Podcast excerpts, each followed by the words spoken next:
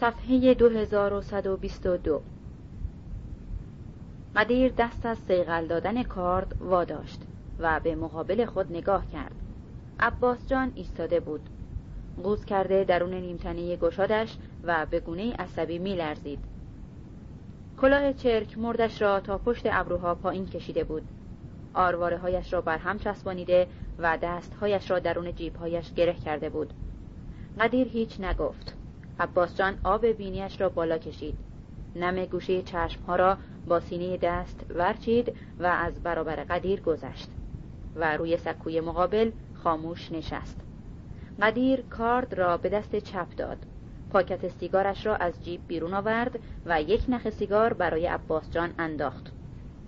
عباس جان سیگار را از روی بال پیراهنش برداشت و به لب گذاشت و دست به جستجوی کبریت در جیب فرو برد. کبریت را بیرون آورد و سیگارش را روشن کرد و نه با اشتها و لذت بل با ولع بدان پک زد.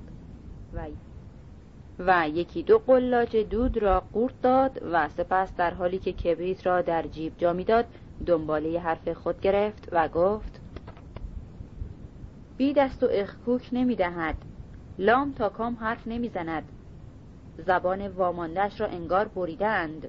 سمم گوشهایش هم انگار کر شده اند. بیباقی شکری خدا. هرچه به گوشش می‌خوانم نه انگار که کسی با او دارد حرف می‌زند.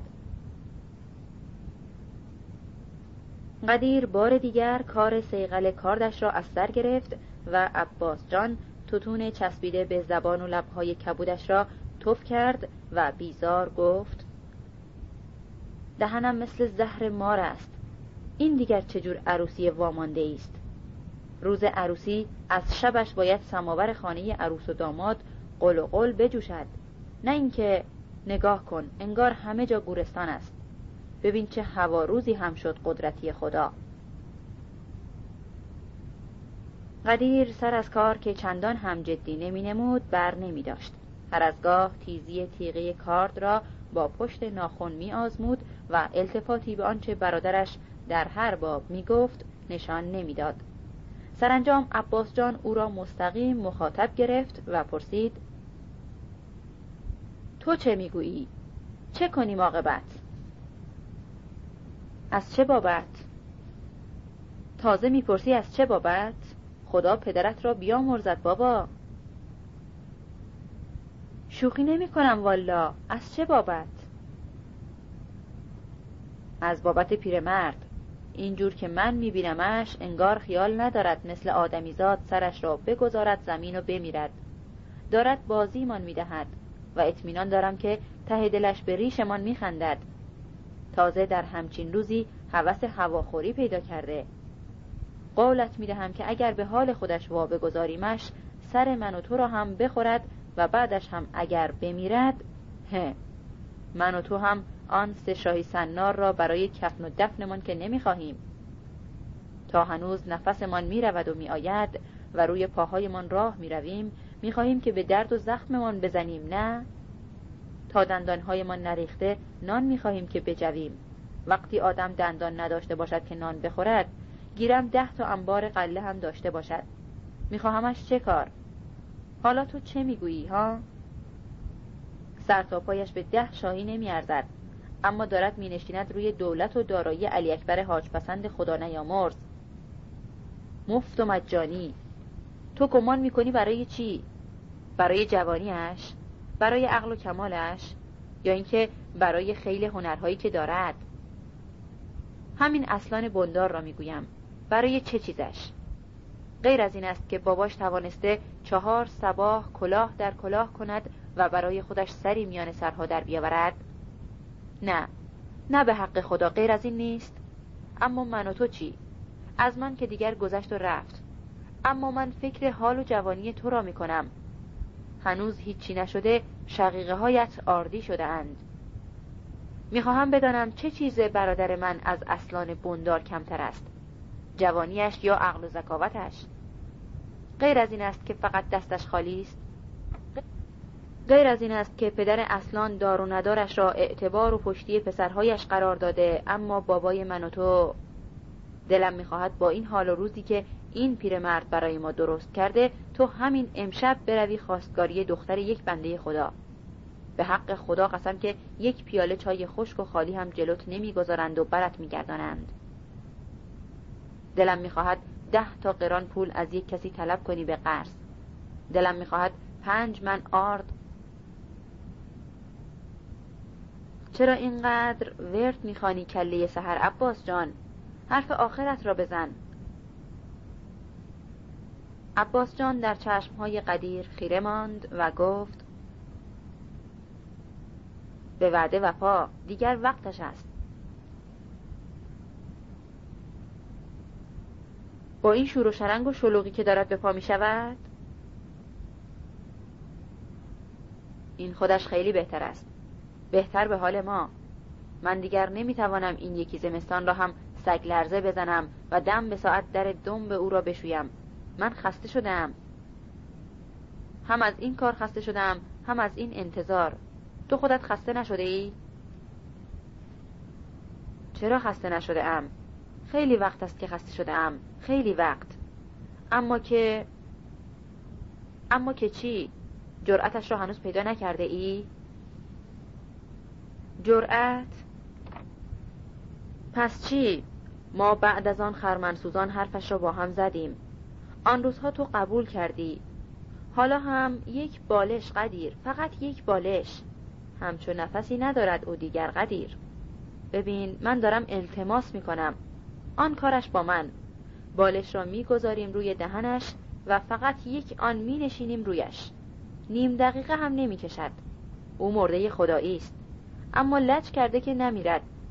با من و تو لج کرده او. کارش فقط نیم دقیقه است. فقط نیم دقیقه. من. با من. قدیر کارد و مسقل را بیخ شالش فرو کرد. پا روی پا انداخت و خاموش سیگاری برای خود گیراند. عباس جان بیش از پیش لرزش عصبی داشت. آب چشم ها و بینیش بند نمی آمد برخاست پشت ستون آب بینیش را تکانید و بازگشت. سر جایش نشست و ته سیگارش را زیر پا له کرد و با صدایی که لرزه آشکار و رعشوار داشت با خود گفت عمرمان تلف شد. عمرمان به حسرت تلف شد. توف. باز با خود قرید و گریه کرد. عمرت را کرده ای بمیر دیگری بنده خدا. مگر آدمیزاد چند سال عمر می کند؟ هزار سال؟ هزار سال که عمر نمی کند. در این دم عباس جان به قدیر نگریست و بی خجلت از اشکی که در چشمهایش حلقه زده بود گفت از این عذاب خدایی هم راحتش می‌کنیم ثواب هم دارد. به خدا ثواب هم دارد. ها؟ داور دایی قدیر و عباس جان همچنان که انگار روی پنجه های پا راه می‌رفت بر فرادست جوی آب نمودار شد. داور دراز و یکلا ته یک نیمتنه نازک دستهایش را در جیب ها فرو برده و شانه های استخانیش به در جسته بودند. گل کلاه کلغندیش به طرف پاشنه سرش آویزان بود و در هر قدم بلند او چون زنگوله تکان می‌خورد. داور از این شانه جوی به آن شانه پرید و همچنان که آرواره هایش را به عادت بر هم میفشرد کج نگاهی به طرف رباط انداخت و بی التفات به خواهرزاده هایش از برابر چشم های ایشان گذشت و راه به میان کوچه کشید و رو به سوی فرودست قلعه رفت. عباس جان و قدیر در یک آن به هم نگریستند. داییشان در این وقت صبح از کجا می آمد و به کجا می رفت؟ نه کسی از دو برادر این پرسش را بر زبان آورد و نه کسی از ایشان پاسخی بدین پرسش نهانی در خود یافت. عباس جان گوشه های چشمش را پاک کرد و قدیر پیشانیش را با کف دست مالش داد و سپس برخاست و در حالی که به آسمان مینگریست زیر لب واپرس کرد. چه وقت روز باشد خوب است. عباس جان که همپای قدیر برخواسته بود پرسید نگفتی آخرش ها؟ قدیر دستهایش را یکی دو بار از بیخ شانه ها چرخانید و سپس دستها را واگشود. قفسه سینهاش را جلو داد.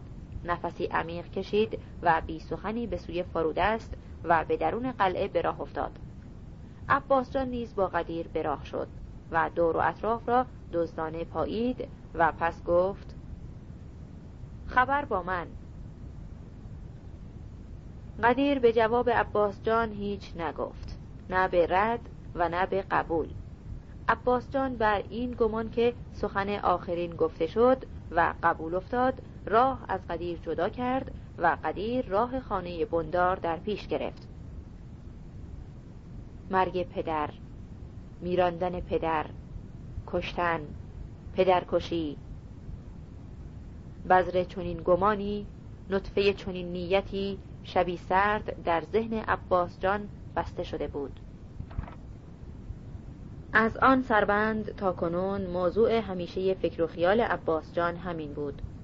کشتن پدر میراندن پیرمرد برداشتن کربلایی خداداد جلودار همچون زدودن مانعی از مسیر زندگانی. پس هم از آن دم و آن کربلایی خداداد در ذهن عباس جان کشته شده بود. پدر کشته شده بود و از آن پس این جنازه او بود که در پس پاهای عباس جان کشاله می‌خورد و هنوزش نتوانسته بود تا در خاک فرو بنهدش. در آن شب برف بر زمین نشسته و یخ زده بود. هوا عیاسی بود و باد از روی یخ برف میوزید. نیمه شب بود که عباس جان از مشهد به قلعه چمن رسیده بود. راه شوراب را از لب خط طرق تا قلعه چمن پیاده پیموده بود و اکنون در قلعه چمن بود. عباس جان در قلعه چمن به غیر از خانه پدری کجا را داشت؟ یک سر به سوی خانه کشید و در را کوفت. نه یک بار که بسیار. اما کسی در به روی او نگشود. بازگشت و به گلخانه حمام رفت. اما بی هنگام بود. در گلخن بسته بود و لابد خن هنوز روشن نشده بود. به خانه خال سنما کشید. خانه تعطیل و خاموش بود. جایی دیگر نمی شناخت که در به روی او بگشایند. کوچه ها را پرسه زد و بر خود لرزید. اما کسی را در کوچه ها نیافت. بار دیگر راه خانه پدری را در پیش گرفت و خود را به زیر تاق شکسته دم در رسانید تا مگر بیخ دیوار خانه آتشی برافروزد. اما هیزم خشک فراهم نبود. قصد آن کرد تا از خرابه پشت تنور مگر خود را بالا بکشاند. اما دست و پایش به فرمان نبودند. پس به ناچار بر سکوی در خانه روی پاهایش سر لبچه زد.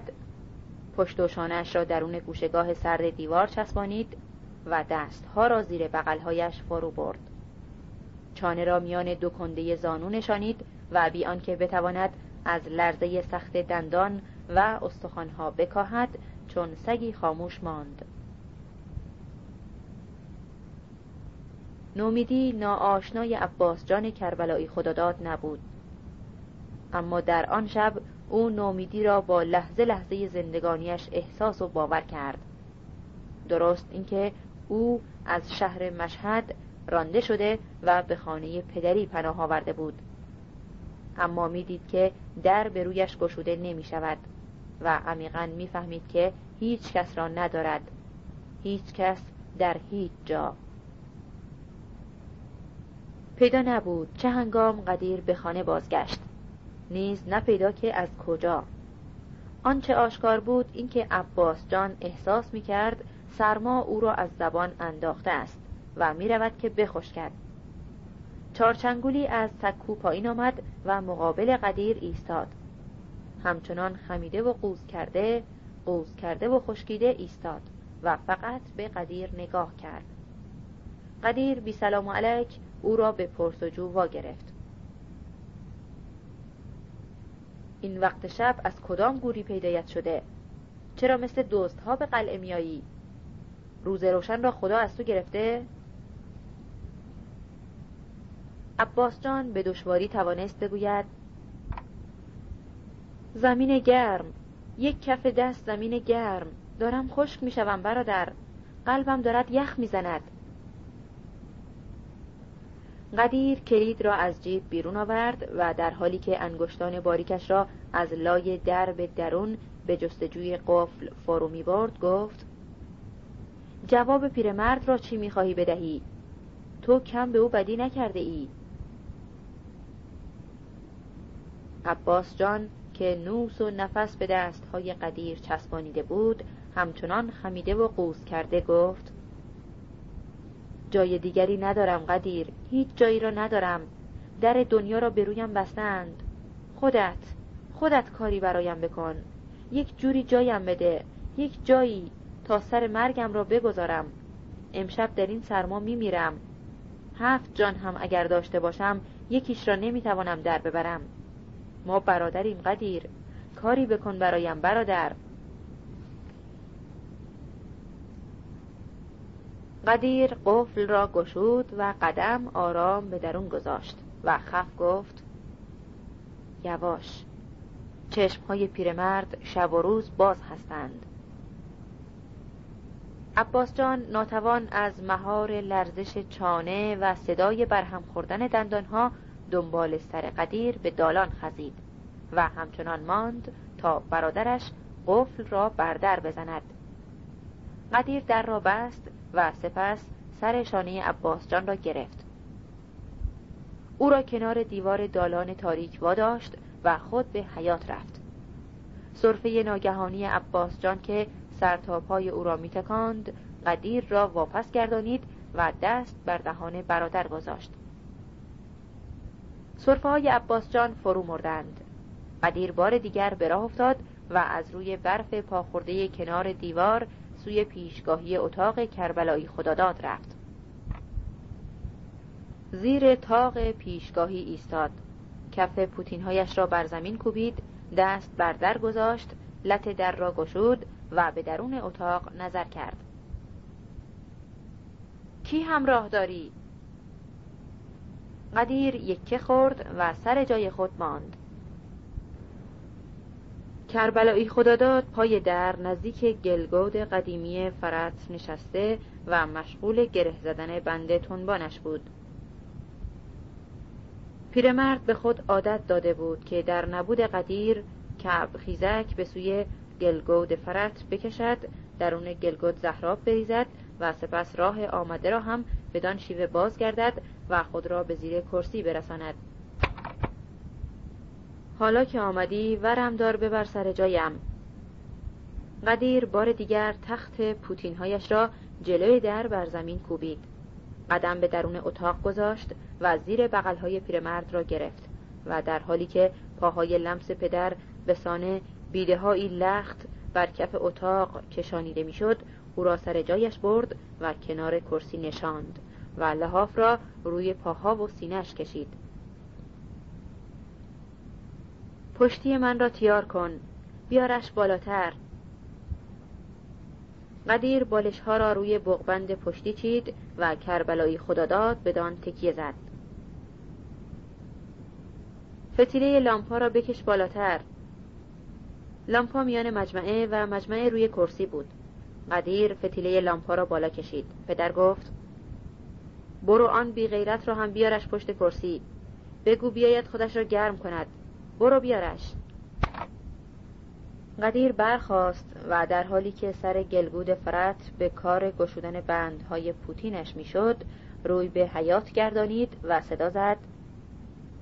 بیا به خانه. صدای عباس جان هم بدان لرزش برآمد و گفت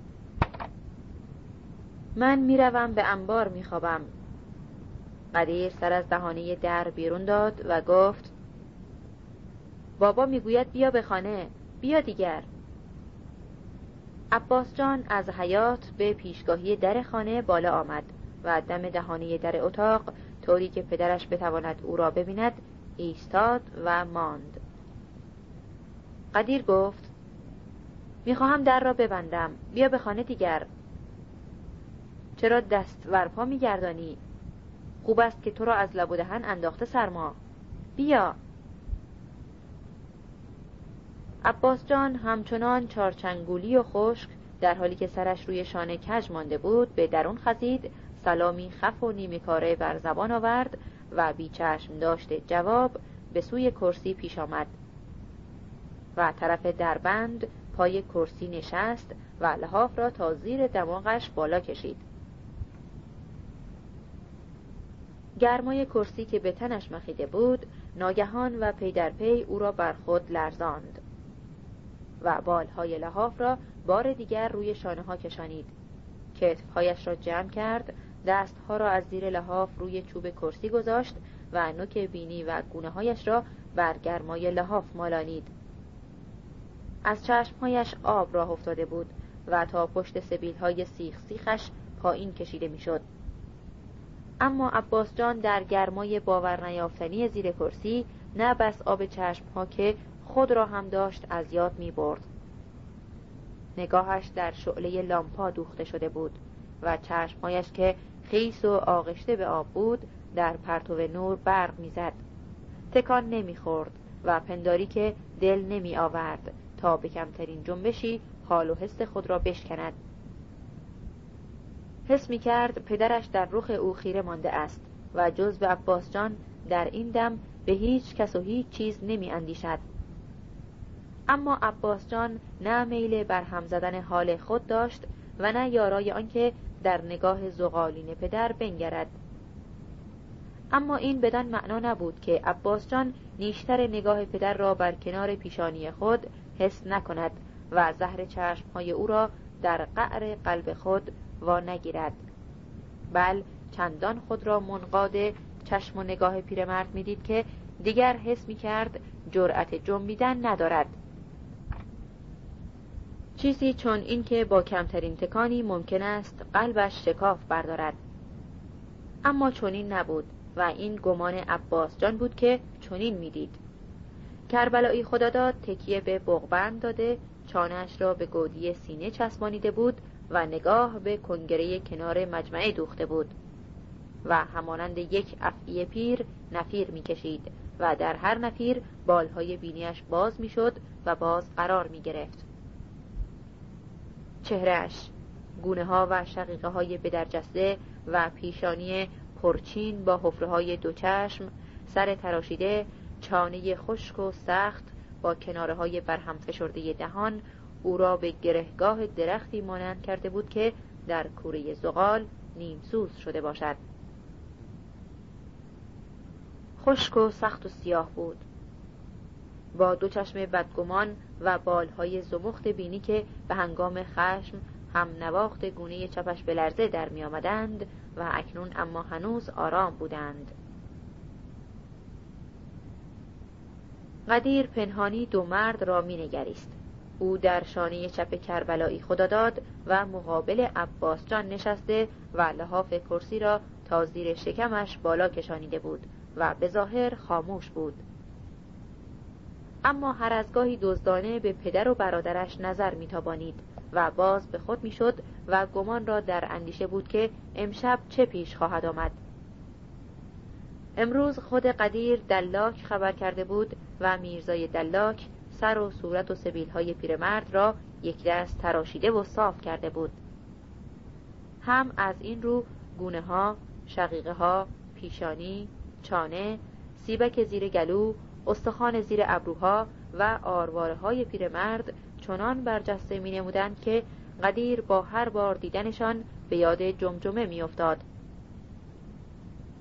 جمجمه که با رگهایی چون دو رشمه به گودی شانه های برامده کربلایی خداداد پیوند می آفتند. قدیر یک بار دیگر فتیله لامپا را تنظیم کرد و سپس تا مگر یخ سکوت را بشکند گفت امشب هوای بیرون بد جوری سرد است. پاسخی نبود و نه نیز واکنشی به نگاه یا به تکان سر. پدر و پسر در خموشی خود کلوخ یخزده را میمانستند. قدیر واخورد. اخم در هم کشید و لب زیرین به دندان فرو جوید و تکیه به بالش زد. او خسته از دلگی ناکام و عبس خود میل آن داشت تا زیر کرسی بخیزد و به خواب رود اما آسوده نبود یک جور نگرانی گنگ دلش را می جوید. دیگر شبها اگر بیخوابی هم به سر پیرمرد می‌زد که می‌زد همچنان دراز کشیده میماند و فقط چشمهایش را باز نگاه می داشت و آنها را چون دو سکه کهنه به سقف میتابانید و خشک میماند. اما امشب برای قدیر روشن نبود که پیرمرد چرا به سرش زده است که تکیه به بغبند بزند خاموش بماند و با حضور خشک و سمج خود دیگران را عذاب بدهد. بدتر و آزارنده تر از او عباس جان بود. او نیز همچنان درون دربند خشک و خاموش نشسته و بغ کرده بود. دست کم تکیه به دیوار هم نمی‌زد. تا چهره خود را در تیرگی عمق دربند از نگاه ها گم بدارد. مگر همین او نبود که برای یک لغم زمین گرم جایی که بتواند بخوابد جانش داشت در می آمد. حالا نگاهش کن. مثل جغد گرفته و نشسته است. یکی بدتر از یکی. دو تا جغد. خشکشان زده است انگار. گور پدر هر دوتاییتان. من که کج می کنم و سر می گذارم می خوابم خبر وصلت بندار و حاج پسندها را امروز میرزا زمزمه می کرد خبر وصلت اصلان را با دختر حاج پسند. قدیر همچنان که تن تابانیده بود دست بر بالش و روی با پدر ماند. پیرمرد سرانجام به سخن درآمده بود. چرا خاموشید؟ یعنی که من افلیج در این کنج ویرانه از شماها بیشتر خبر از کار دنیا دارم؟ که شماها یک نفر مثل میرزای دلاک را هم نمی بینید که با یک نفر مثل او هم همکلام نمی شوید پیرمرد دمی خاموش گرفت و سپس گفت باید هم از خودتان خجالت بکشید. قدیر بار دیگر به کار جابجا کردن بالین خود شد و گفت هزاران خبر در این دنیا هست. ما را چه کار؟ مگر ما زامن بهشت و دوزخ کار دیگران هستیم؟ کربلایی خداداد نه انگار پسله سخن خود و واکنش قدیر گویه کرد. خیالات خیالات خیالات می‌کنم با خودم که این دنیا چطور چپرو شد و ما ملتفتش نشدیم. چطور؟ عروسی. عروسی پرکبکب دبدبه خوا شد. لابد لابد. عروسی وعده خواهی. خرج و برج مهمانهای عالی. پیشکشی پیشکشی ها رونق کار و بار و روزگار. حقشان است حقشان. شیرین به کامشان شیرین به کامشان. مطرب و شرنگ. ساز و نقاره شور و شر. خوب خوب همدیگر را گیر میآورند. خوب همدیگر را گیر آورده اند. در و تخته بندار و حاج پسندها دو تا گرگ. به کامشان به کام. ولایت را قرق می کنند کیسه کیسه برنج دبه دبه روغن جفت جفت بخته. باید هم باید هم. همت. هر کس به هر جا می‌رسد با همت خودش و با غیرت خودش و با همیت خودش می‌رسد. بندار. با قلی بندار باید هم جولان بدهد. اگر او جولان ندهد پس کی باید جولان بدهد؟ حق هموست که چهل تا استاق پروار ببندد که شطور قطار کند که خانه آباد کند که شرنگ بگیرد که دنیا بخورد و دنیا بدارد. حق هموست. پس حق من است؟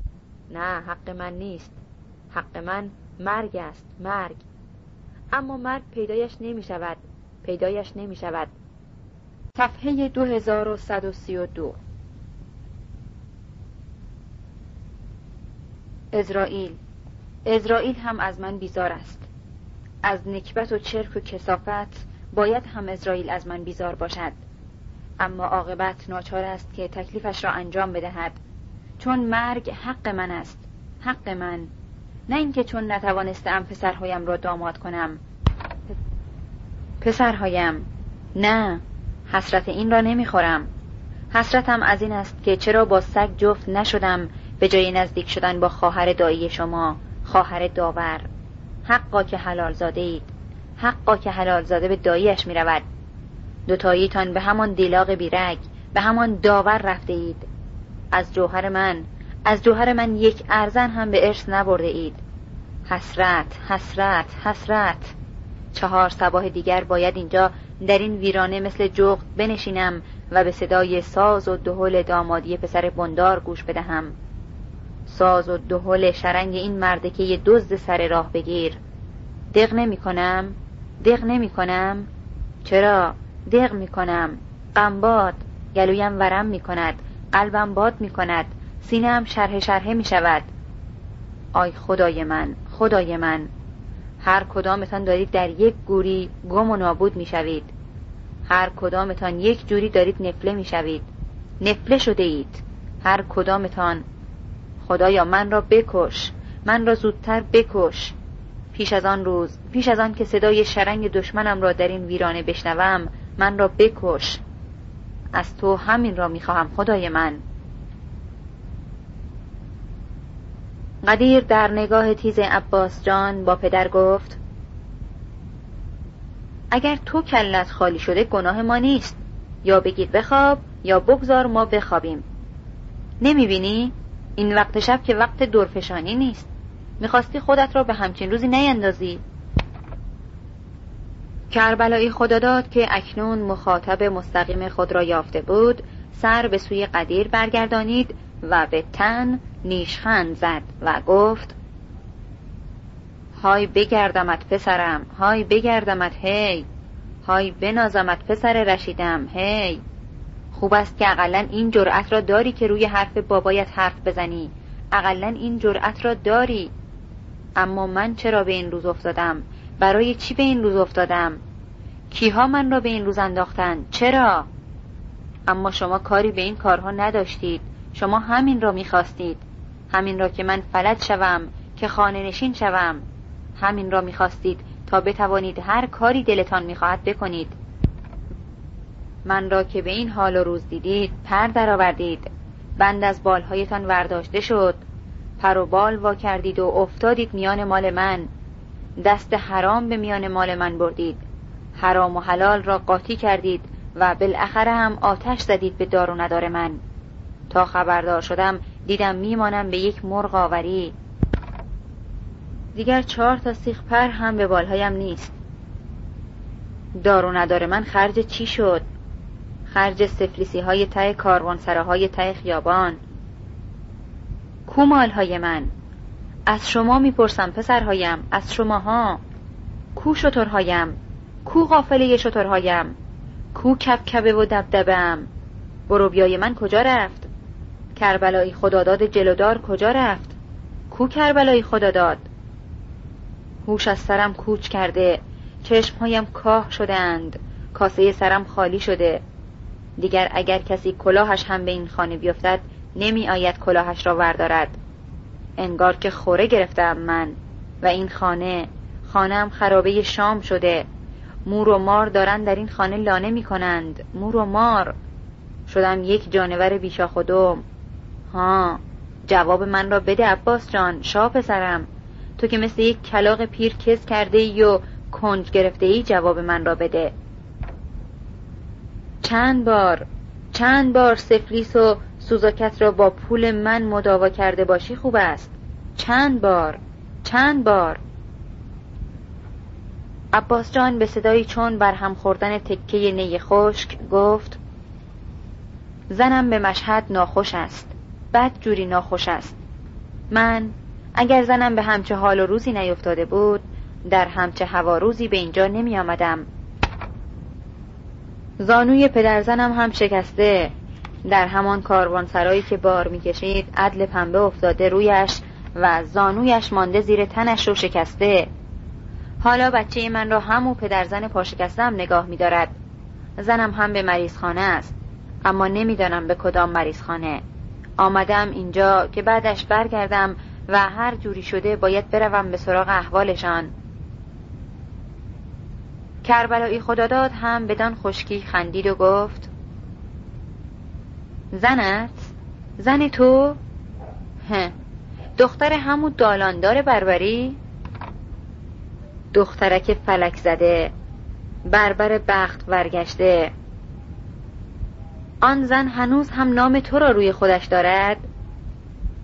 نه گمان مکن که من باورم بشود. گمان مکن. خودت را هم خیالات برداشته. وهم و خیال. نه تو دیگر زن نداری بابا جان. اگر زن و بچه می داشتی؟ نه تو خودت هم دیده ای اما من بسیار دیده ام دخترک لابد حالا سوزاک گرفته و به یک بهانه دیگری در مریضخانه خواباندنش. لابد لابد.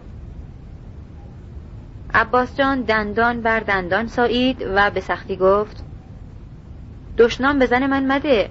من اگر به زنم بد کرده باشم خودم تاوانش را پس می‌دهم خودم. هرچه بوده گذشته. حالا می‌خواهم بروم و زنم را از کوچه خیابانها جمع کنم. همچه کاری را هم با دست خالی نمی شود پیش برد. کربلایی خدا داد باز هم به نحسی خنده زد و گفت خر میان این خانه نیست. خر میان کاروان سراهاست ورخیز. ورخیز و امشبه را یک گوشه سرت را بگذار و فردا هم صبح سحر بگذار و برو دنبال بخت و اقبال خودت.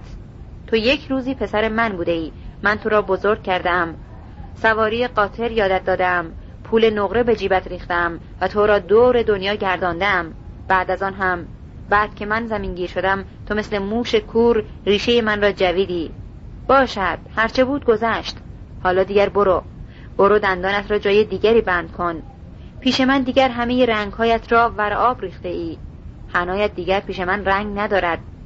برو رد بختت. تو که مهلت نمی‌دهی من حرفم را تمام. ها بله بفرما.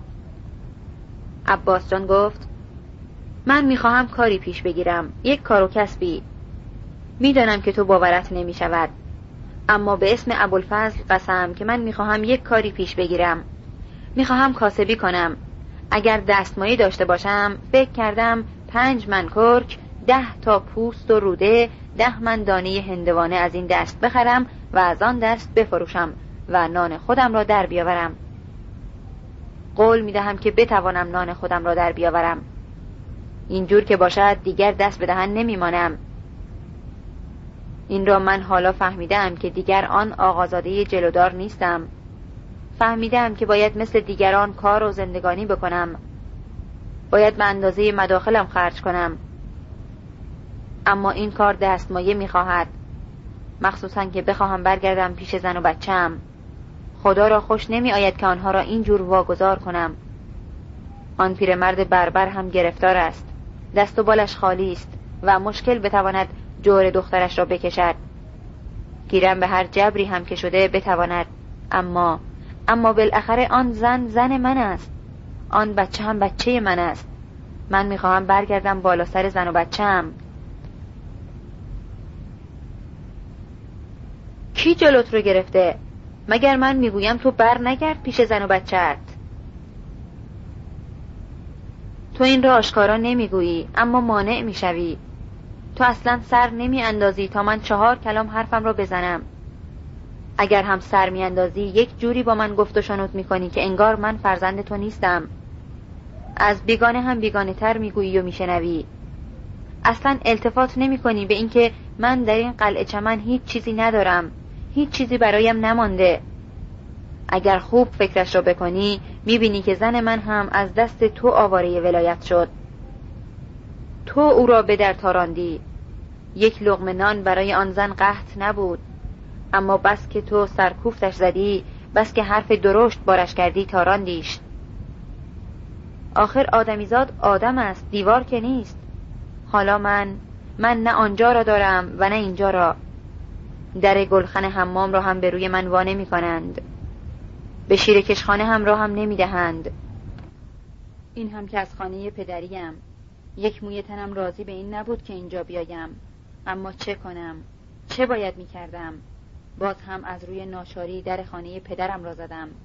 باز هم از ناچاری آمدم که پیش پدرم رو بیندازم و گردن کج کنم. خیال می‌کنی حالیم نمی شود که دارم خودم را خار می کنم چرا؟ دارم خودم را خار می کنم دارم التماس می کنم دارم عرق آبرو می ریزم تا بلکه کارم را راه بیندازی و بروم دنبال خانه زندگانیم. تو پدر من هستی. من فرزند تو هستم. دیگر خود دانی. هاشا به غیرت و تعصب پدرانت. هاشا به خونی که در رگهایت داری. می‌توانی با یک تیپا از خانت بیرونم بیندازی. می‌توانی هم زیر بغلم را بگیری و از خاک برخیزانیم. اما اما این را در نظر داشته باش که من هیچ کس را ندارم.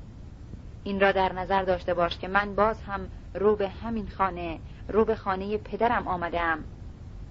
انصاف داشته باش و به من التفات کن. دست من را دست پسرت را بگیر و از خاک بلندش کن. من خرج راه می‌خواهم دستمایهای برای کار و کاسبی می‌خواهم خرج و مخارج ناخوشی زنم را می‌خواهم دو تکه رخت و یک پالتو می‌خواهم که برم کنم. یک جفت پوتین می‌خواهم آخر دست خالی و پای برهنه که نمی‌توانم راه بیفتم و بروم پیش زن و خانم هرچه باشد من در شهر مشهد قریب هستم. من باید بتوانم به چشمهای همو پیرمرد بربر نگاه کنم میان دالان کاروان سرایانه آخر چقدر می‌توانم وبال گردن آدمی از خودم بدتر باشم؟ انصاف داشته باش. تو اگر کمکی به من بکنی جای دوری نمی رود من چکیده خود تو هستم. قول می دهم که پولت را به تو برگردانم. اگر نه حالا اما یک سال دیگر شش ماه دیگر که دست و بالم باز شد قرضم را پس می دهم به امید دوازده امام و چهارده معصوم. دیگر نمی‌دانم چجور و با چه زبانی مقصودم را بفهمانم. تمام شد؟ نه تمام نشد. وقتی تمام می شود که تو صد و پنجاه دویست تومن پول بگذاری کف دست من تا بتوانم به امیدی راه بیفتم طرف خانه زندگانیم بالاخره ملتفت شدی؟ کربلایی خداداد سر برگردانید و خیره به عباس جان نگریست و از پس درنگی کشنده پرسید تمام شد عباس جان پیشانیش را در میان مشت ها فشرد و گفت حرف من تمام شد. کربلایی خداداد روی از پسر برگردانید. سر و گردنش را به بالش روی بغبند تکی داد پلکهایش را بر هم خوابانید و گفت پول پول. اگر جایی پول را دیدی سلام من را هم به او برسان. عباس جان که پیش از این چیرگی بر خود را از دست داده بود بی اختیار مشتهایش را از هم واگشود و در حالی که پنجه ها را در هم قلاب می کرد به پدر براق شد و گفت تو اگر پول نداشته باشی نفست بالا نمی آید خودت هم این را می دانی. پیرمرد بی آنکه تکانی به سر و شانه هایش بدهد یا آنکه پلک بگشاید گفت پس همین حالا نفس فراموش می کنم تا تو بدانی که دیگر پولی برایم باقی نگذاشته ای که من باز هم بریزمشان میان آب جوی می‌خواهی با خودت به گور ببری؟ یا غیر از ما دو نفر وارث دیگری هم تو داری که ما از آن خبر نداریم؟ شاید هم اشتهایت آنقدر زیاد است که پیش خودت خیال می‌کنی صد سال دیگر هم می‌توانی عمر کنی. نه خیر. خیلی که تو زنده باشی یک سال دیگر است. یک سال دیگر. اما با این یک دندگیت می‌خواهی اول من را کله بگور کنی و بعدش بمیری.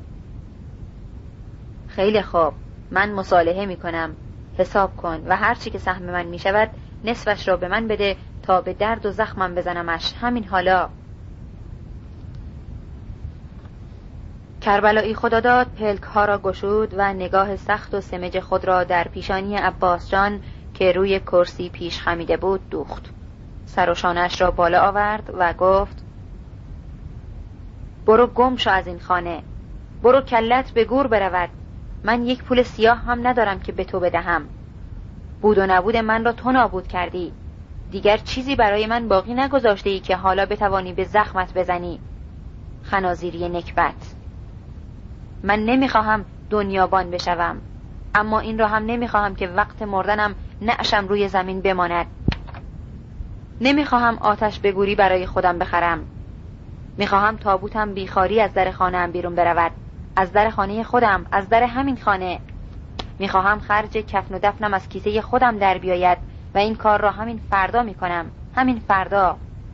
چهار تا ریش سفید را صدا می‌زنم. وسیعت نامم را می‌دهم بنویسند و خرج ازا ازمانم را هم می سپارم دست آنها تا نعشم را از روی زمین وردارند. من دیگر نمی‌گذارم که تو مثل لاشخور به دور این دو پاره استخوانی که از من باقی مانده دم به ساعت پرواز کنی. بگذار و برو از این خانه. بگذار و برو. من و تو دیگر پدر فرزندی با هم نداریم. تو اسمن پسر من هستی. من هم اسمن پدر تو. دیگر نمی‌خواهم چشمم به سر و پوز نکبت تو بیفتد. بگذار و برو از این خانه.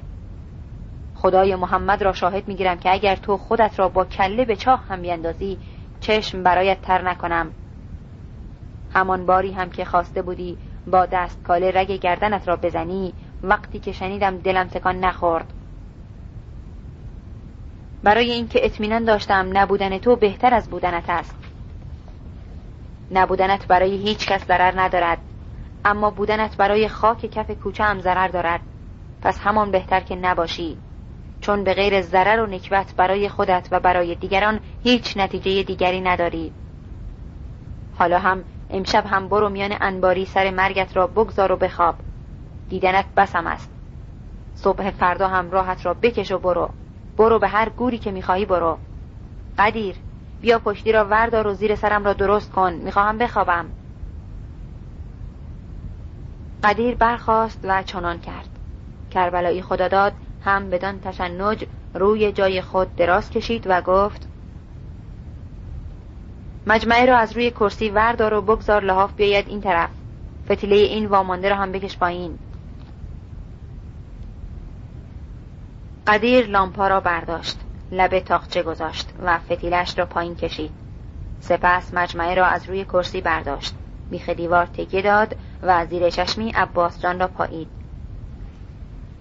پیرمرد لحاف کرسی را روی خود کشیده بود و عباس جان اکنون تا پشت زانوهایش زیر لحاف بود. او به نگاه برادر التفاتی نداشت. سر در گریبان فرو برده بود و درون دربند تیره پشت کرسی مشتی گره شده را میمانست. چانه و لبهایش را به پشت دست ها چسبانیده بود و چشمهایش درون تاریکی گم بود و پنداری نفس هم نمی‌کشید. قدیر خود نمی‌دانست چه احساسی دارد. مردی که درون دربند تاریک و پیش چشمهای او داشت آب می‌شد برادرش بود. اما هرچه میکوشید تا او را چون برادر ببیند نمی‌توانست. چنان که باید دلش برای او نمیسوخت. سهل است که برادری عباس جان را به دل باور نداشت. همکنون نیز از بودن عباس جان در خانه چندان رضا نبود. چندان هم از حضور او نارضا نبود. می‌دید که برادرش در هم شکسته است و در این پیری زودرس شاید چندانی از عمرش باقی نباشد. اما غمگین از این گمان خود نبود. شاد هم نبود. نیش و کنایه این و آن به عباس جان او را چنان که باید بر نمی آشفت. اما از این خارشماری برادر آسودمان و به قرار هم نبود. عباس جان در نظر او نه یک برادر بود آنگونه که می بایست باشد. و نه یک آدم بود آنگونه که می‌شد باشد. در نظر قدیر عباس جان یک موجود بود. موجودی که اگر می بود بود و اگر نمی بود نبود. قدیر هرگاه به پندار در می آورد که صبح یک روز زمستان نعش عباس جان را از بیغوله بیرون کشانیده اند و به گور سپردنش قدیر را خبر آورده اند هیچ حسی به جز اشمعزاز در خود نشان نمی توانست کرد. گویی که تمام سالیان گذشته و همه روزهای برادری در قباری از خاکستر گم شده است و با نام عباس جان هیچگاه کسی روی خاک نبوده است. همحال قدیر می‌دانست و به عیان می‌دید که عباس جان خمار و ناچار است. اما رغبت آن را در خود نمی‌دید. حتی تریاک برای او فراهم کند تا با گرمای آن شب را به صبح رساند. پس در حالی که سر روی بالش میگذاشت و لحاف کرسی را روی شانه می‌کشید تا عباس جان را دیگر نبیند پلک بر هم گذاشت و اندیشید شب را یک جوری سرخا کرد. عباس جان مژه هم نمی‌زد. چشمانش چون چشمهای کلاقی مرده خشک مانده بود. نفس کشیدن خود را تپش قلب و ضربان نبز خود را حس نمی کرد در شکم تاریکی دربند فشرده شده بود چنان که در متن تیره دیوار گم بود. برادر و پدرش به زیر لحاف کرسی خزیده بودند و او نه به ظاهر که تصویر خفته ایشان را به خیال می‌دید.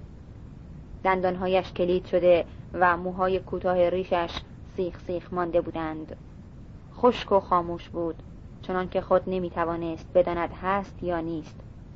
نیز اراده باشیدن یا نباشیدن گویی در او خونسا شده بود. جز آن یک بار که رفته بود تا رگ گردن خود را به تیغه دستکاله ببرد دیگر به کشتن خود نیندیشیده بود. اکنون نیز به کشتن و حتی به مردن خود نمی اندیشید پنداری که مرگ هرچه بیشتر به درون زندگی آدم رخ نمی کند آدم بیشتر از او می پرهیزد چندان که حتی نادیده و نابودش می انگارد بیش از همه آدمی در ذلت و خاری از مرگ و مردن گریزان است و هرچند مرگ را به زبان آرزو کند اما آن را باور نمی دارد این است که کشتن خود خودزنی و نفی خود بس در اوج قدرت آنی میسر است و نه در بستر کسالت خاری و روزگذرانی. در اوج قدرت آنی آن گونه که عباس جان بوده بود نه در بستر کسالت خاری و روزگذرانی این گونه که عباس جان بود. اکنون اما عباس جان کربلایی خداداد می‌رفت تا خود را دقیق تر باز شناسد چون این یکه و بیگانه که او بود این یله و آواره و چون این زاید و بیکاره که او بود می‌رفت تا وجود و سرشت ناپسند خود را عمیقا بشناسد و باز یابد سرشتی زشت جدا بیگانه بی خود و بی ربط آنگونه که خواهرشماری پدر و خموشی برادر به او نمایانده بود.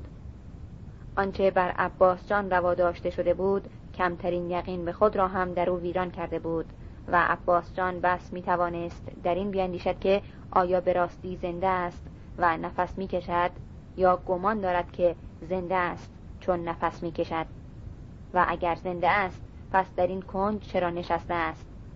سرما و فقط سرما. انگیزه تمام این گونه بودن را فقط در سرما می توانست بجوید و سر خود را بدان مشغول بدارد. فقط سرما. پس تکان چرا نمی توانست بخورد؟ تکان نمی توانست بخورد و خود نمی‌دانست که چرا تکان نمی تواند بخورد. به زمین انگار جوش خورده بود. پنداشت یک جوری خود را برخیزاند. به انباری بکشاند و بخوابد. اما ترس مجالش نمی‌داد. ترس از سرما ترس از تنهایی و ترس از خود. چندان خار و چندان ناتوان که بس حس ترس را می توانست در خود ببیند و باور بدارد. در وجود ویران شده عباس جان بس حس ترس آشکار بود. هم بدانسان که تنین جیغ جغد در خرابه ها می ترسید از اکنون از فردا و از فاصله میان امشب و فردا می ترسید از درون خانه و از بیرون خانه می ترسید درون خانه از پدرش می ترسید و برون خانه از سرما. پیش از این شنیده و دیده بود که شبهای بعد از برف گرگ ها به طلب طعمه به قلعه ها نزدیک می شوند اما بیش از احتمال گرگ ها که آمیخته به وهم بود از خود سرما و از تنهایی خود از لاشه خود می ترسید یگان راه نیندیشیدن بود و بال به خیال حول نبخشیدن. باید می گریخت از اندیشه سرما هم از گمان فردا باید می گریخت اما این کار چه دشوار می نمود فرار از فردا انگار ممکن نبود. ذهن و گمان عباس جان بیرون از اراده او و پیشاپیش او در سایه های سرد و عیاس یأس پرسه می‌زد و به هر سوراخی سرک می‌کشید. گویی با او سر لجبازی داشت این ذهن زنین و خلاف خواست وی و با سماجتی بیشتر پیش میتاخت. زنش در مریضخانه بود. در کدام مریضخانه؟ پیرمرد بربر دالان کاروانسرا و یک طفل بی زبان. ته خیابان دوربست و گنبد طلای امام رضا. درشکه ها گاری ها و شلوغی. زنش در کدام مریضخانه بود؟ نه این نبود و چنین نبود. عباس جان میبایست بتواند تفاوت و جدایی قایل شود بین تأثیراتی که برای پدر و برادرش وانموده بود با آنچه که به راستی در خود داشت. آنچه را که وانموده و آن حالات که نمایش داده بود گویی خودش را هم در یک آن به باور رسانیده بود و می‌رفت تا از باور خود منقلب شود. در حالی که اگر مهلت بازیافت مرز دوگانگی خود را به خود می‌داد کار روی دیگری می گرفت. در واقع جای آن بود تا عباس جان نقش و نقابی که از خود برای پدرش ساخته بود به یک سو بیفکند و خود را همان گونه که بود باز بیند و دریابد. نه اینکه تابع ساخته و انگاشته خود باقی بماند. هرچند چنان نقش و رویه را با قدرت و هدت به خود تلقین کرده باشد. باید به خود می آمد و خداگاه می شد که آن همه بروز تأثیراتش نه از این بود که وجدان اخلاقیش بیدار شده است بل همه بحانه های زنده بودند که طلب و خواهش او را از پدر محق جلوه می‌دادند. راست اینکه عباس جان آخرین تیر ترکش خود را با آخرین امید رها ساخته بود زن و فرزند و خانمان. اکنون ناچار بود به خود بیاید که نقش به مستی میماند و مستی گذراست. نمی‌تواند بر دوام بماند. سرانجام خود سرانجام دوچار خود. فرجام هر نمایش را این خود فرد است که از درون انبوه ساخته ها و پرداخته هایش اوریان و برهنه بروز می کند و رو در روی خود وا می ماند وا می ایستد و به ناچار چشم در چشم حقیقت خود می دوزد به ناچار چشم در چشم خود. چه می خواهی؟ از این همه بازی که در میآوری چه می خواهی؟ عباس جان به خود بازگشته بود و می‌دید که به مشهد هم می‌توان نرفت زن را هم می‌شد در مریضخانه دیدار نکرد و نهایت اینکه زن را می‌شد که ندید قبول اینکه بیرون رفتن از قلعه چمن نه یک تکلیف خانوادگی بلکه یک کار اجباری است چرا که او نمی‌توانست در زادگاه و در خانمان خود تاب بیاورد درست اینکه هیچ دری را به روی عباس جان کربلایی خدا داد نمی گشودند و او میپنداشت شاید از اینکه چرک و نکبت و نفرت از سر و رویش بالا می رود عباس جان کربلایی خداداد جلودار روزهای رونق خود را در پلشتی های یاد گم کرده بود. اما اگر پنداشته شود که روزگاری رونق هم داشته است اکنون پندار آن درد افزون بود. چرا که عباس جان اکنون به بیرقی خاکالوده تکه پاره شده و مغلوب میمانست. بیرقی که جز به کار بستن زخم پیشانی نمی‌خورد. تفاوتی اگر در این میان بود اینکه عباس جان هنوز می‌توانست بجنبد تکانی و حرکتی کند. به خیزه هم اگر شده خود را جابجا جا کند. زالووار هم اگر خیزه ای کند. خیزه ای کند و اگر مجالی یافت خون کس یا ناکسی را بمکد. از پوست وزق تا پستان سگ. همان کند که با او شده است. گرچه خود با خود چنان کرده باشد. پس مکیدن خون خود خوردن خون خود چندان که جزغاله بشود. جزغاله تر بدل شود. بدل به عباس جانی دیگر. عباس جانی نکبت آلوده تر. سرما فقط سرما. صفحه 2142 عباس جان چانه و دستهایش را از روی کرسی برداشت و خود را چون بیده خشک به ته دربند پس انداخت. گم شد و با یقین اینکه خواب نخواهد آمد پلکهایش را فرو بست. درد. اما درد. با آنکه استخوانهایش گرم شده بودند درد می کردند سرش گیج می رفت و دل و روده هایش پیچ می خوردند نحیف شده بود. و خود این را حس می کرد همچنین حس می کرد که مغز استخوانهایش خالی پوک شده است. نی مثل نی. نه دیگرش تاب ماندن نبود. تاب چنین ماندن نبود.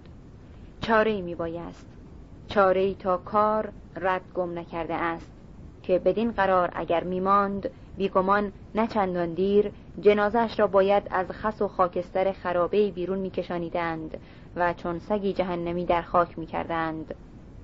مرگ مرگی زشت و نفرت آلود. مرگ خود زشت است. اما چون این مردنی در چشم نفرت بارترین آدمیان هم حتی منظری نفرت بار است. مرگ زشت حد تحقیر آدمی. مرگ به چه کاری در خاک باید شدن؟ نه عباس جان کربلایی خداداد هم نمی توانست مرگ را دوست داشته باشد. آن هم مرگی چنان ننگالود. پس روزنی به زندگانی باید می جست. راهی از درون این همه آوار پلشتی و ادبار که بس به حرمت تپیدن و جنبیدن بیش از شکیل ترین مرگ تحمل پذیر بود. زندگانی و زندگانی زندگانی به هر قیمت. سگش به مرگ شرف داشت. زندگانی بود. اگرچه عباس جان در آن ویران و پلشت شده بود. پس زندگانی. بودن آری بودن. راهی کور راهی درون همین زندگانی باید میجست و پهنی و نمایی هم از این مایه میبایست برای خود در خیال میپرداخت. پهنی و نمایی تا بدان بتوان قدم از قدم برداشت. با هر بهانه و به هر بهایی عباس جان باید توان حرکت میافت و باید به راه میافتاد. بودن. زنده بودن نه اگر زیستن. پیش می آید لحظه هایی که نرستن از آن عذاب مرگ است. هم در چنین لحظه است که زندگانی ناگزیر می نماید. چرا که نجات فقط در زندگانی است. زنده بودن نه اگر زیستن. زنده بودن به خیال زندگانی نه اگر حتی به عشق آن. رهیدن از مرگ از عذاب مرگ. زندگانی کجاست زندگانی؟ عباس جان ناچار و ناگزیر از آن بود تا رستن خود را از این مانداب لحظه ها که هر لحظه فروترش میکشانید بهانهای بیابد. بهانهای بسازد و نمایی بپردازد. دست کم برای نجات خود از این ورطه مهیب باید پاره های پراکندی زندگانی را وامی جست. کنار هم میچید و به هم میچسبانیدشان و بدان چشم میدوخت. خود را ناچار از آن می‌دید که چیزی را دوست بدارد. اگر شده به دروغ و ریا ناچار بود به خود وانمود کند و به خود بباوراند که چیزی از این زندگانی را دوست می‌دارد. که در چشم او دروغ و ریا نکبت گرفتگی و پلشتی و زشتی صد بار دلچسب تر بودند از خاک پوده گور. پس تکه از زندگانی را باید نشان می کرد و به سوی آن از میان این همه ویرانی نقبی می‌زد. چیزی باید می جست و آنچه را عباس جان می توانست بجوید که نشانی در ذهن او داشت. نخستین نشان و نشانه ها آن مرد بربر با یک جفت چشم سیاه و یک دستار سفید ریش جوگندمی و یک نیمتنه مندرس انگلیسی انگشت های کبود و کف دست های بسوده. دختر مرد بربر کاروانسرا خربوزه دروازه قوچان و محله سیستانی ها دزدی دلالی قاچاق فروشی یا اگر شده یک قمارخانه کوچک مثلا اتاقی در دالان همان کاروانسرا. باید برای آن مرد بربر یک کلیجه پوستین بخرم. او به گردن من خیلی حق دارد. اما با کدام دستمایه گره کور باز هم نهالیچه زیرانداز کربلای خداداد بود. چیزی که یک دم از کانون خیال و اندیشه عباس جان دور نمی‌شد. پولها کجا می توانستند باشند مگر درون نهالیچه مردی چنان بدگمان مردی فلج و بیپای رهوار که به چشمهای خود نیز اطمینانش نیست به جز زیراندازی که تمام لحظات روز و شبش را بر آن میگذراند در کجای این خانه می‌تواند اسکناس ها را پنهان کرده باشد فقط نهالیچه و نه حتی بالش زیر سرش. اگر جز این است پس چرا دمی از روی آن نهالیچه کنار نمیخیزد مگر آنکه بنی بشری در پیرامونش نباشد؟ پس شک نیست که جای گنج زیر تن پیرمرد است. جای گنج گنج. افعی پیر. افعی پیر میکشمت عباس جان خود به خود تکیه از دیوار دربند وا گرفته و پشت کرسی روی زانوهایش چیره نشسته بود. آرنج ها را روی کرسی ستون چانه کرده و با چاه چشمهایش در سایه روشن زیر سقف به جمجمه پدرش خیره مانده بود. پیرمرد تاقباز خوابیده لحاف کرسی را تا زیر چانهش بالا کشیده بود و گویی که نفس نمی کشید یا اینکه در سایه کدری که افتاده بود نفس کشیدن او به چشم نمی آمد. راست اینکه به چشم عباس جان پیرمرد خفته مرده می نمود. مرده و ساکن.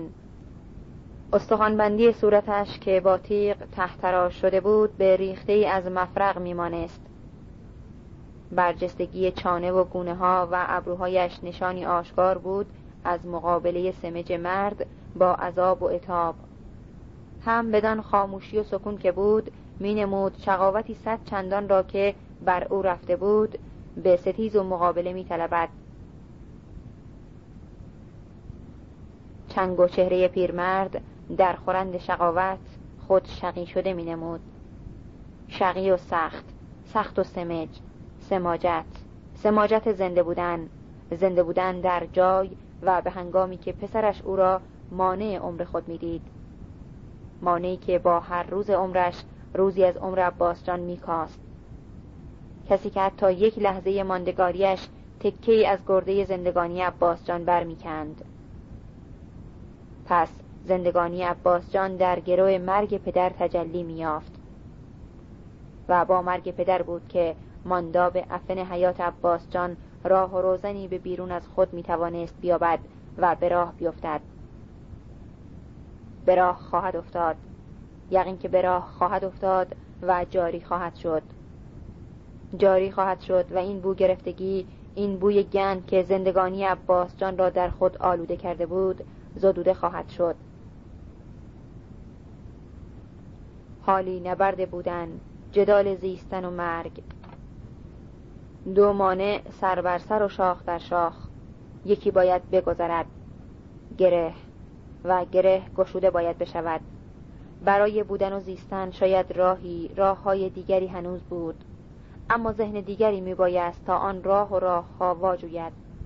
آنچه ذهن و اندیشه عباس جان یافته بود بس همین یک راه بود. تمامش می کنم باید تمامش کنم. قدیر. اما قدیر چه؟ او چه می شود وقتی کار تمام شد او هم سهم خودش را می‌برد. طلب دیگری که ندارد. بالش. به نرمش و چستی گربه ای عباس جان برخاست و همانجا که بود ایستاد. روی کرسی خم شد و دمی خیره به چهره پدر ماند. عباس جان دم نمی‌زد اما صدای کوبش قلب خود را به شمارش میشنید. احساس لرز ترس و تردید. به خود مهلت نباید می‌داد. بیش از این درنگ اگر کند بسا که تردید در او بخلد و بازش بدارد. پس دست به کار باید می‌شد. بالش روی بغبند. بغبند بیخ دیوار و کنار دست کربلایی خدا داد. عباس جان به دستهای خود نگریست و انگشت ها را بست و باز کرد. قدم برداشت و کنار تاقچه ایستاد. احساس کرد که سایش تمام اتاق را انباشته است. برگشت و به لامپا نگریست و گامی دیگر برداشت. حال کنار بغبند بود و می توانست در سایه روشن کند نور لامپا نیمرخ برادرش قدیر را هم ببیند. بگذار او بخوابد. آرام خم شد. بالش را با هر دو دست برداشت و قامت راست کرد. راه این بود که بالای سر پدر برود و بالش را یک بار روی صورت پیرمرد بگذارد. و خود بر بالش بنشیند و دست و بازوی پدر را زیر کنده های زانوان خود مهار کند. پس باید از کنار بغبند بگذرد و هم بدان نرمش بالای سر پدر برود و در همه حال بکوشد تا مبادا خواب قدیر را بشکند. گامی دیگر و درنگ روی پنجه های پا لرزه آشکار در زانوها خاموشی و خواب خاموشی خواب. یک گام دیگر. بالای سر کربلای خدا داد نفس حبس مانده در سینه را بی صدا برون داد و پیش از آنکه خود قالب تویی کند دو سر بالش را محکم در چنگ ها فشرد غافل از آنکه هم بدان شدت لبهای خود را نیز میان دندانهایش می فشارد و بالهای بینیش در هر دم و بازدم گشاده می شوند و به هم می آیند هرچه توان نهفته را در خود فراهم می آورد هرچه توان و اراده. این را می‌دانست که تقلای مرگ قادر خواهد بود او را با بالش میان دستهایش به یک سو پرتاب کند. پس او میباید بتواند دو طرف بالش را با تمام نیرو و ارادهش محکم نگاه دارد و چنان تن خود را بر آن بنشاند و بفشاردش تا کمترین واکنشی را در پیرمرد بتواند خونسا کند. چندان که قدیر را از جای خود بر نجنباند دمی دیگر. باز دمی دیگر. چیره بر درنگ و تأمل فراهم آوردن قدرت. دیر نباید بشود. دیر نباید می‌شد. گلویش چون خشت پخته خشک شده بود و احساس می کرد لرزه زانوان به تمام تنش راه یافته است و بیش از هر کجا کوبش قلبش ویرانگر شده است. دمی دیگر نفسی دیگر لبها همچنان فشرده شده به زیر دندانها چشمهایش را بست و بالش را چون گرهی از ابر تیره فرود آورد. فرود آورد و فرود آورد. ای شیر ناپاک خورده ای زنازاده می‌خواهی بکشیم؟ جایی به واگشت نبود. میباید که صدای پدر آوار خورندی از خشت خام در پنبه های سفت شده بالش خفه می‌شد. عباس جان به چیزی جز این نمی‌توانست بیاندیشد اندیشه و کردار دیگر در اراده او نبود. مرگ بس مرگ و مرگ. تقلای مرگ و گیجی خیال. چشمها در جدال مرگ سیاهی می روند و دستها دستها. دست و ساعد استخوانی قدیر به دور گردن و زیر چانه عباس جان قلاب شده بود. او را از روی سینه پدر بر می کشید و با کوفتن بی امان مشت روی شکم و دنده هایش می رفت که عباس جان را از پای درآورد. عباس جان را کوبید و از پای درآورد. بالش را به دور انداخت و سیحه جنوناسای پدر ارتعاشی هولناک در بند بند استخوان و زهزه اعصاب پدید آورد. پدرکشی پدرکشی! جایی به داد و ستد دشنام نبود. کار از حدود و مایه کلام فراتر رفته بود. قیز و غضب دندانها را کلید کرده بود و تمام رگ و پی تن در فشاری کشنده منقبض بود. قدیر همچنان گردن لاغر و زیر چانه عباسجان را در قلاب دست و بازوی خود داشت و عباسجان در فشار ددانی قلاب سخت دست برادر بر آستان خفگی دهنک می‌زد و این و آنی بود تا دم فراموش کند. دیگر عباسجان را هیچ نیرو و رمقی باقی نمانده بود و هیچ کوششی به پایداری نمی داشت مگر همین که بخواهد از خفگی خود جلوگیری کند. این بود که در کشال خوردنش به دنبال قدیر پنجه هایش را در ساعد قدیر فرو برده بود و با مانده قدرتش میکوشید تا از فشار استخوان مچ برادر بر روی خرخره خود اندکی بکاهد. قدیر هم بدان خشم و خشونت بیپروای جان کندن عباس جان او را به سوی در کشانید و پیش از آنکه در اتاق را با انگشت پا بگشاید پیشانی برادر را محکم به دیوار کوبید و هر دولت در را باز کرد. و عباس جان را که ضربه پیشانی افزون بر ضعف از پای درش آورده بود چون بزی بیجان هم از دهانی در اتاق به درون گودال پربرف پرتاب کرد. و لطهای در اتاق را به شدت برهم کوفت. سگ پدرکش. بمیر سگ پدرکش. سگی از این دنیا کم.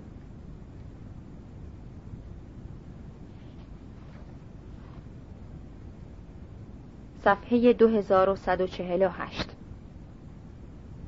بند دوم. یک لنگه در خانه بندار گشوده شده بود و خط پاشش آب از کوچه تا درون حیات خانه بر جای بود. قدیر به کنار باوی در تکیه داد و نظر به درون حیات انداخت. خط آب از لب گدال به سوی مطبخ اوریب رفته بود. قدیر قدم به درون حیات گذاشت و سوی مطبخ رفت. شطور همچنان روی سپا در میان حیات سرگردان ایستاده بود. قدیر کنار در مطبخ ایستاد و به درون نگاه کرد.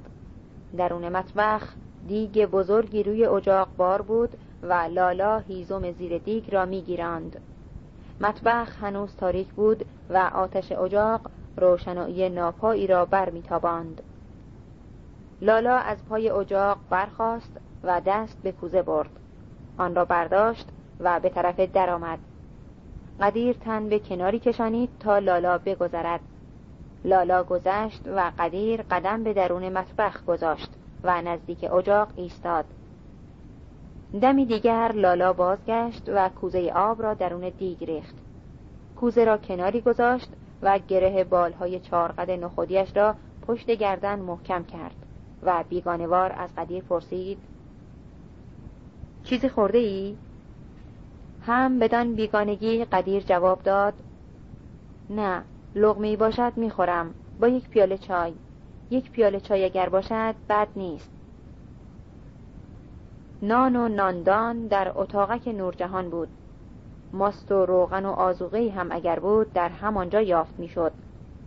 لالا از در مطبخ بیرون آمد تا به اتاق نورجهان برود. قدیر پای اجاق نشست و هیزم های نیم سوخته را با تکه چوبی روی هم انداخت. لالا با نان و اندکی کمه آمد. سینی را نزدیک دست قدیر گذاشت و گفت باز هم باید خمیر کنم. تنورخانه تلفنچی را آتش میاندازیم امروز. دیروز سی تنور نان پختم توضیح هاشیه سی تنور واحد پخت. ادامه متن.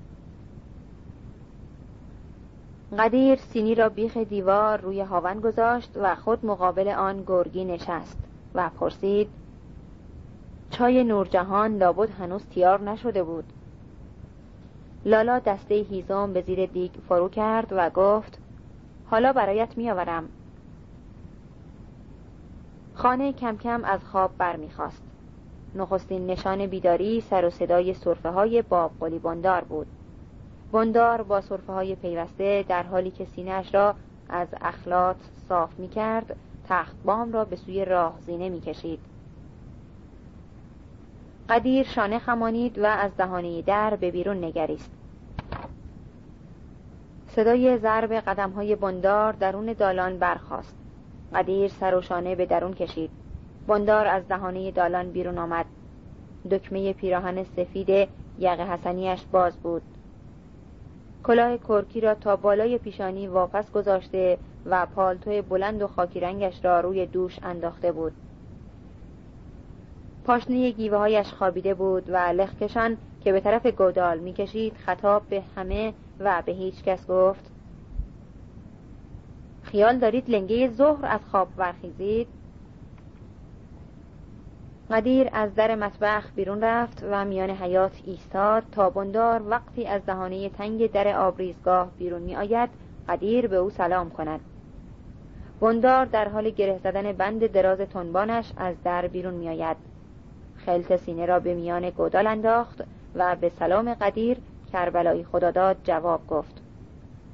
سپس به حال خود دست به برزدن آستینهایش سوی در حیات به راه افتاد. شطور همچنان معطل و سرگردان در حیات ایستاده بود و با گذر هر آدمی از برابر خود گردن درازش را در پی او میگردانید و رفتنش را مینگریست. بابقلی بندار کنار شانه شتر گام سست کرد و نگاه به قدیر که در پی او به راه افتاده بود گفت فی‌الواقع پروار شده ماشاءالله. قدیر خمیر نان چسبیده به بیخ دندانش را با نوک زبان بیرون آورد و گفت صد ماشاءالله. با قلیبندار به راه افتاده بود. از در به کوچه قدم گذاشت و لب جوی به شستن دست و روی نشست. قدیر که بی اراده به دنبال بندار کشیده می‌شد کنار دهانه در پشت سر بندار به نظاره ایستاد. گذر آب سر و شانه های خمیده بندار و بالهای بلند پالتوی بندار به نظر قدیر پرحالت و با حیبت می نمودند. بندار برخاست و در حالی که آستر بال پالتوش را به خشکانیدن دست و روی بالا می گرفت به قدیر گفت موسا را بیدارش کن. بگوش کمک لالا چهار بغل هیزم ببرد پای تنورخانه تلفنچی. قدیر واگشت و پی فرمان رفت. بندار به در مطبخ پیش کشید و به لالا که سرگرم کار بود گفت ناشتای مطربها را مهیا کن. سماور را همان بالا آتش بینداز. چند تایی تخم مرغ هم برایشان بشکن.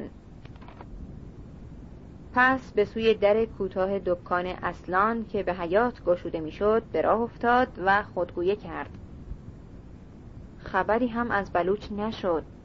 یاقی ها معلوم است که جلو جلو به همچین مجلسی نمی آیند دم در بسته ایستاد. با نوک گیوش به در کوفت و گفت چرا از خواب ور نمیخیزی شاه داماد؟ کارهای دنیا برعکس شده؟ صدای خوابالوده اصلان به جواب بندار را قانع کرد که او بیدار شده است. پس رو به اتاق نورجهان واگشت و هم از دور گفت شیدای تو نمی‌خواهد از خواب ورخیزد بیدارش کن دیگر. صدای گلایمند نورجهان از عمق تیرگی اتاق به جواب برآمد و گفت بگذارش بخوابد بچم را. نزدیکی های صبح بود که رسید. خسته راه است. بندار به نزدیک در اتاق ایستاد و گفت ورخیزانش ملتفت شدم. این همه کار را که امه من قرار نیست انجام بدهد. نورجهان در روشنایی کدر درونه درگاهی چادر شبی روی پلاس گسترده بود. کله های قند را روی سنگ میگذاشت و با ضرب قند شکن تکه تکهشان می کرد تا از آن پس ریزشان کند حبه حبه. در عمق اتاق و کنار دربند پرخو شیدا زیر لحاف تن و بدنش را کش و قوس می‌داد. در کنار دیوار لگنهای خمیر که لالا شبگیر آمادهشان کرده بود تا ورایند در زیر لحافها و خورجین پنهان بودند. کنار دست نورجهان هم کتری چای و استکانها بودند. و بندار اگر هم می‌خواست به درون اتاق برود و خود لحاف را از روی شیدا پس بکشد جای پا نبود. دیگر بار و این بار خطاب به خود شیدا نهیب زد ورخیز خودت را جمع کن از میان داغ. آفتاب نیست روز که هست. ورخیز صد تا کار داریم ورخیز. شیدا سر و موی جولیدش را از زیر لحاف به در آورد و به پدرش که بیرون در ایستاده بود نگریست. چشم و چهره پفالود را با کف دست ها مالش داد و تکان خورد. روی نهالی نشست و زانوها را کرسی کرد و هم بدان حال پلک بر هم نهاد و ماند. بندار بیش از این نماند. روی برگردانید و گفت ورخیز باید آن بخته کری را هم سر ببریم. یالا نگاه در نگاه بندار و با سلام اصلان از در کوتاه دکانش بیرون آمد. نیمتنش را به کشید و تیز سوی کوچه رفت تا دست و روی بشوید. بندار که دیگر از در اتاق نورجهان دور شده بود همچنان خطاب به شیدا گفت بعدش هم با برادرت باید بروی به حمام. یالا! موسا و قدیر از بریدگی دیوار آغل به این سو آمدند. موسا به بندار سلام کرد و به مطبخ پیچید تا دریابد چه کار و کمکی می‌تواند به لالا بکند. و نیز اینکه دمی هم اگر شده دور از دیدار با قلی بندار قرار بگیرد. اما بندار او را به خود وا نگذاشت رو به مطبخ آمد و گفت هیزم پخت را که بردی پای تنورخانه سید آن دوتا پلاس بلوچی را هم ببر یک گوشه آقل و بتکانشان. چهار تا چوب بکوب بهشان تا خاکشان خوب تکانده شود. در واقع این کار دیروزت بوده. سپس به لالا گفت تو هم اگر دستت خالی شد اول چهار تا زغال بگذار میان آتشگردان و یک گل آتش تیار کن بیار بالا. سماور را که آتش انداختی. یالا یالا. موسا از در مطبخ بیرون زد. چهار شاخ چوبی را از بیخ دیوار برداشت و به کار کندن بغل بغل هیزم از پشتهایی شد که بیخ دیوار در سکنج دیوار کوچه و باغچه روی هم انباشته شده بود. قدیر پیش رفت. چهار شاخ را از دست موسا گرفت و گفت من وا می‌کنم تو ببرشان. لالا از درون مطبخ نه پیدا که با که گفت پس کو دختر سالار رزاق و زن تلفنچی که قرار بود به کمک بیایند؟ من دو تا دست که بیشتر ندارم. بندار خود به سوی کوچه راه افتاد و گفت حالا خودم خبرشان می‌کنم. اصلان از لب جوی برخاست. بندار از او گذشت و سوی فرودست به راه افتاد. شیدا از در اتاقک بیرون آمد و در حالی که با خمیازه کشدار بازوهایش را وا کشید رو به بیرون در حیات به راه افتاد. اصلان در آستانه در از کنار شانه شیدا گذشت و تند به سوی در دکان رفت و درون در گم شد. شیدا پنجه در کاکلهایش زد. لب آب نشست و سر خستش را دمی با یاری دست وربار نگه داشت و همچنان نشسته پلکهایش را روی هم خواباند. موسا نخستین بار هیزم را روی شانه گرفت. زیر نگاه شطور سرگردان از در حیات بیرون رفت. جوی را از کنار شانه شیدا به آن سوپرید و به درون حیات سید تلفنچی رفت. هیزم را پای تنور انداخت و بازگشت. موسا بار دیگر از جوی پرید و شیدا به خود تکان خورد و دست درون آب برد. موسا به درون حیات باز آمد و شیدا مشتی آب به صورت خود پاشید و به صدای بابا گلاب که ذکر گویان بر درازنای جوی پیش می آمد روی گردانید. موسا بار دیگر بغل هیزم را روی شانه گرفت و بیرون رفت. شیدا در حالی که دستمال ابریشمین را به خشکانیدن دست و روی از جیب نیمتنش بیرون می‌کشید به درون آمد. لالا به نزدیک در اتاق نورجهان آتشگردان را دور سر میچرخانید و هم از آنجا با نورجهان گفتگو می داشت. لگنهای خمیر را یک بارگی دست به دست می کنیم می بریم خانه سید. دیگر چرا رفت آمد را زیاد کنیم در این شلوغی؟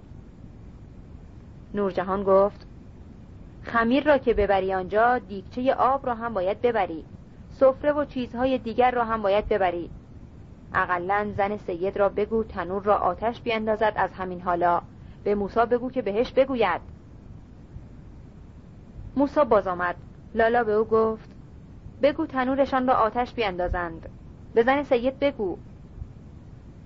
در پی بندار سالار رزاق و دخترش پیدایشان شد. دختر یک سر به سوی مطبخ رفت و رزاق به همراه بندار از بریدگی دیوار به آغل رفتند تا جای اجاقها را بیخ دیوار آغل وارسی کنند. شیدا به زیرزمین فرو رفت و اصلان از در دکان بیرون آمد و به دنبال بندار و رزاق به سوی آغل پیش رفت.